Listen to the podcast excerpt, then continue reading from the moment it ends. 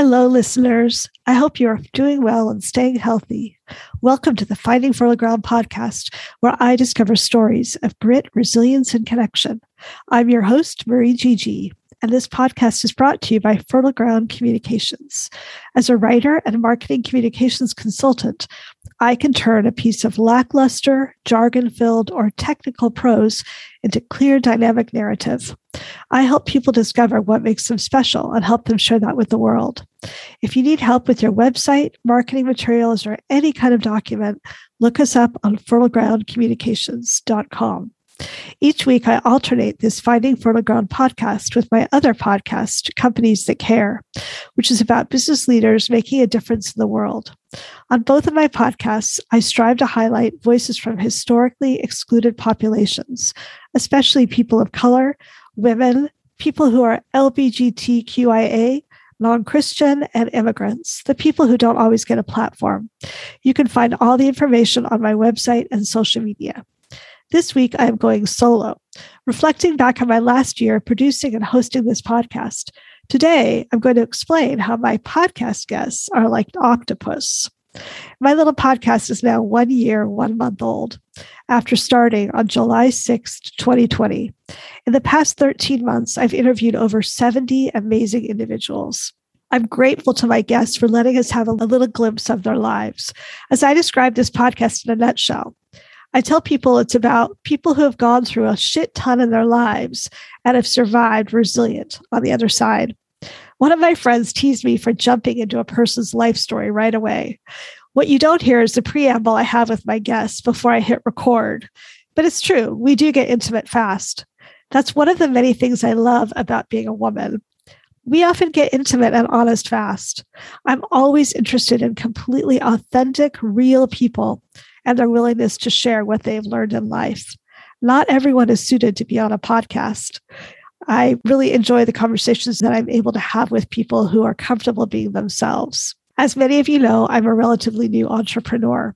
I've learned more new things in the past two years than I did in 10 years of working in the corporate world. And I've learned more things from podcasting in the last year than I ever imagined. Some of my guests are going through really tough times right now. I checked in with a few of them to see if they were willing to share what they're experiencing right now. Sky Liebold, my second guest, who is living with metastatic breast cancer, recently discovered a breast cancer tumor that showed up on her thyroid. They had to remove half of her thyroid to get clear margins. Then, at her CT scan, they found what is probably a new tumor on her liver she will be going in for an MRI of that area to get a better image so they know what to do next. During our interview, Sky said it feels like the universe is playing whack a mole with her body and spirit. That whack a mole continues, but her spirit is strong. Lana Osuji, who I interviewed in April, is a second generation Nigerian immigrant who has been living with lupus for over a decade. Tragically, the lupus has turned into chronic kidney disease, and now she's an end stage kidney failure with only 8% kidney function.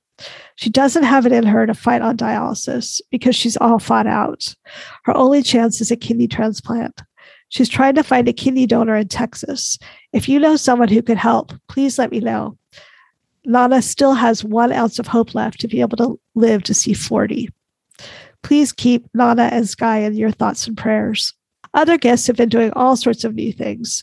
Chris Gowan, the woman who sang karaoke across the country after her best friend died, is picked up and moved to Toronto. Continuing her adventurous spirit, she began looking for a job in dream places she wanted to live or new places she wanted to try. She landed her dream job in her dream city. She's now director of monitoring, evaluation, and learning at Camp Ooch and Camp Trillium, which provides programs for children with cancer and their families. You can find out more information at www.ooch.org. And Olive Bokuru Kabura, my resilient refugee who comes from Burundi, and my very first interview guest, has also been doing wonderful work to help children. Olive is pursuing a graduate degree and working on her thesis. She's also working on a practicum hours with Beauty Out of Dust, this web based nonprofit program supports education, healthcare services, and business loans for children and families in need in Burundi. Olive has been creating curriculum materials for their education department. Next year, when they officially open their doors again to the general public, Olive will be teaching some of their participants. She's also been working with BOD to raise money and provide feminine hygiene products for the girls who end up staying home for a week or so before they head back to school because they have nothing else to use. Olivia is also polishing her immigrant story to share at a live event in September for the Immigrant Story nonprofit. As you may remember, I interviewed Sankar Raman, the founder of the Immigrant Story. Olive feels like everything she's working on is finally coming together. And now let's talk about the octopus. I recently watched the documentary, The Octopus Teacher, about a man who befriends an octopus in the ocean. Craig Foster is a free diver who dives without a wetsuit or oxygen. He's able to hold his breath for up to six minutes. The movie and the friendship he develops with the octopus is miraculous and exquisite. At one point, the octopus has one of her arms bitten off by a pajama shark. She retreats into her den, traumatized, stunned, and in pain. Eventually, she comes back out with a tiny new arm. Over the course of three months, the arm completely regenerates itself. Watching this exceptional part of the story, I realized the people I have interviewed on my podcast are like octopus. For you word nerds like me, the plural of octopus is not octopi, it is octopus. So many of my guests have been deeply traumatized in one way or another from political strife, racism, illness, sexual assault, homophobia or transphobia, childhood abuse, xenophobia, body shaming, anti Semitism or Islamophobia, substance abuse, death of a loved one, or sexism. They have grieved losses and hurts deeply, but found a way to rise up again. They have regrown their arms and regenerated their hearts. For whatever reason, they have developed backbones and resilient spirits, and they are stronger than ever before.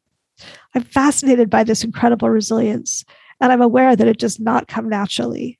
Some people seem to have higher than average levels of resilience, while others need to actively cultivate it.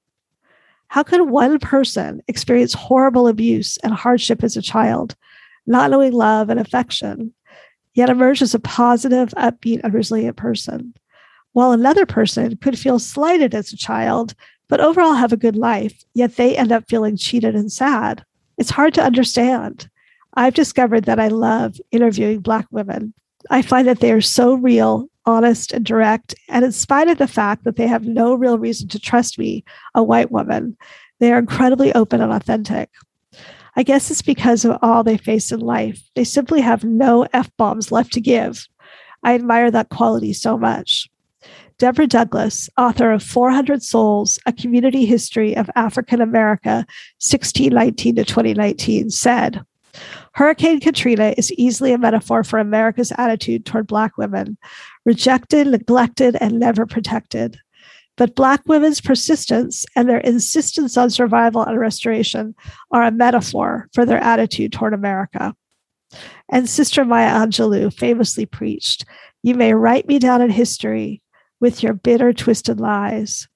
You may trod me in the very dirt, but still, like dust, I'll rise. Out of the huts of history's shame, I rise. Up from a past that's rooted in pain, I rise. I'm a black ocean, leaping and wide, welling and swelling, I bear in the tide. My podcast was inspired by a conversation with a Black woman, Jackie Capers Brown, she was interviewing me, but I learned that her mom had died when she was a child, and later Jackie's son died as well. We bonded over the song Rise Up by Andra Day and our shared love of the word resilience. Jackie has been highly successful in her life, both in the corporate world and now as a small business owner, author, and coach.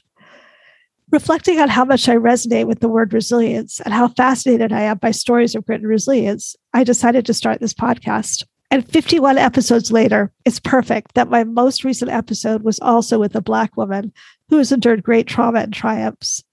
Lisa Marie Simmons' childhood was marred with abandonment and abuse, but her natural, resilient spirit got her through the worst.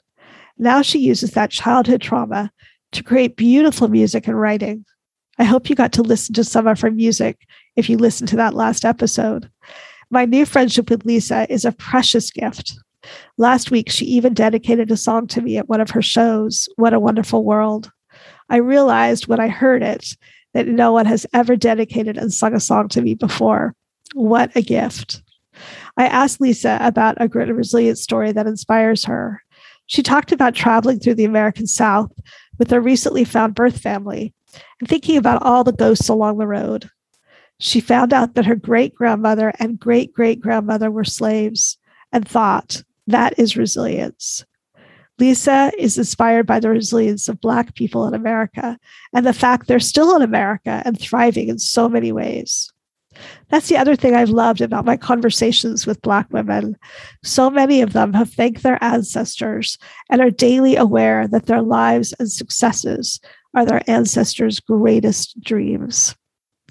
Going back to the beginning of Finding Fertile Ground, I have to thank George Floyd and Christian Cooper for my inspiration. Because of that fateful day in May 2020, when George Floyd was murdered and Christian Cooper was birding while Black, I wrote an article about the weapons of white women's tears. Incidentally, the woman who called the police on Christian Cooper, who was calmly bird watching in Central Park, Amy Cooper, is still portraying herself as a victim, demonstrating my point so well. She's continuing to weaponize her white women's tears. I imagine her employer, who fired her ass, feels highly vindicated in getting rid of her. I am incredibly fortunate to have participated in these intimate, honest conversations in the past year. I think back to my college years when I had a few Black women friends, but we rarely talked about race.